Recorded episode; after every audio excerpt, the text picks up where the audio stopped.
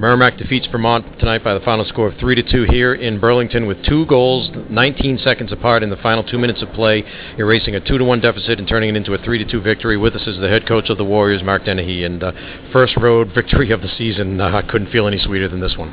No, and and um, you know, it, it's this game's a great game. You know, you, you, the longer I coach it, the more I see. Um, you know, our, our we don't score a we don't score a power play goal. We give up three um, and and we get three points by sheer will. Um, I thought our guys, I mean, I thought we played better tonight than we played last night, um, and you know that's been three games in a row. I thought we played very very well. We didn't really give up much. Um, it's a testament to our guys. You know, one guy goes out of the lineup, another guy comes in. I thought Bobby played well in, in that role as well.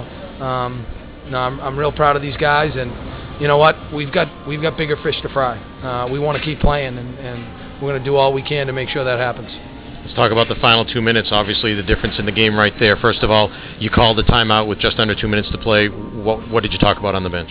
Um, well, it's funny because as, as, the period was going on, after they scored, I'm thinking, you know, we, we got to get a six on five drawn up, and uh, you know, just getting a feel for who do I want out there. And um, so I, as, as Stewie was actually changing the forwards, and I was busy kind of drawing up what we wanted to do. Um, too many times this year, I thought, you know, we, we've we've had offensive zone faceoffs with a little over two minutes or right around two minutes, and I thought to myself, oh, we'll get another chance.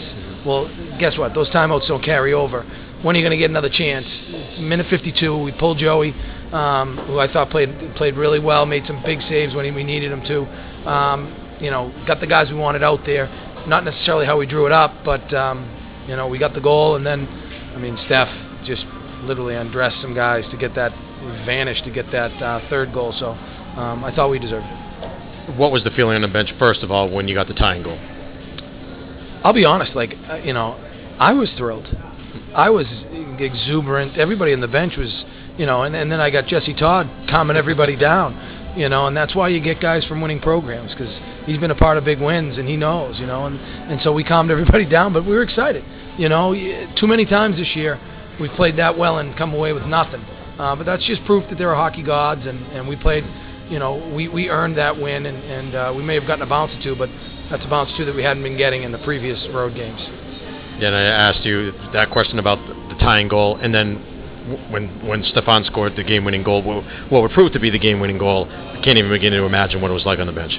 Well, I just watched it again, and Stoles made a great play to find him. He picked up some speed, and and uh, you know, we, we went D to D and back again, and, and he started to gain ice, and all of a sudden he saw uh, Steph with some speed, but still there were three guys around him. Uh, you know, I have no idea how he got through there. I watched it, and it's almost like he vanishes and then reappears behind the D. Um, he's a real special player. Um, you know, when, when he gets bigger and stronger, people are going to be paying a lot of money to watch him play, and um, you know, that was a team win though, and Steph will be the first one to tell you. We had a group of guys in there, 28. We traveled with everybody this weekend, and uh, they all believed that we could we could do what we did this weekend, and that's what what made it happen. You talked about Cannata's play uh, the last three games. He's just been terrific. Only faced 20 shots tonight, but a lot of good saves he had to make, and, and kept you in the game at that point, so that when you got to late in the game, you still had a chance to tie and then eventually win. He made a save that you know the puck popped in the air, and he ended up just gobbling it up. I mean, he was on pucks all weekend. Um, you know, and and again, it's it's due to hard work. Jimmy Healy's you know really pushing our goaltenders, and you look at the three games that that that Braith played, and he played really well, and then you got three games that that Joey just played really well.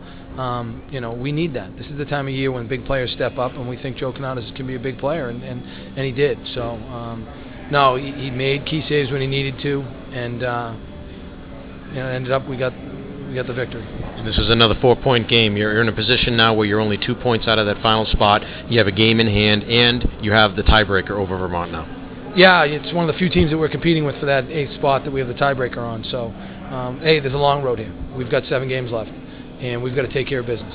Um, you know, to get that eighth win in the league. Is that right? Yeah. Get that eighth win in the league is, I mean, that's a big step for us. Uh, you know, I, I, I know where it falls. Um, at the end of the day, you know, we're interested in, in, in, getting the playoffs and seeing how good we can be. So uh, we've got that mentality. We're going to take that into next weekend.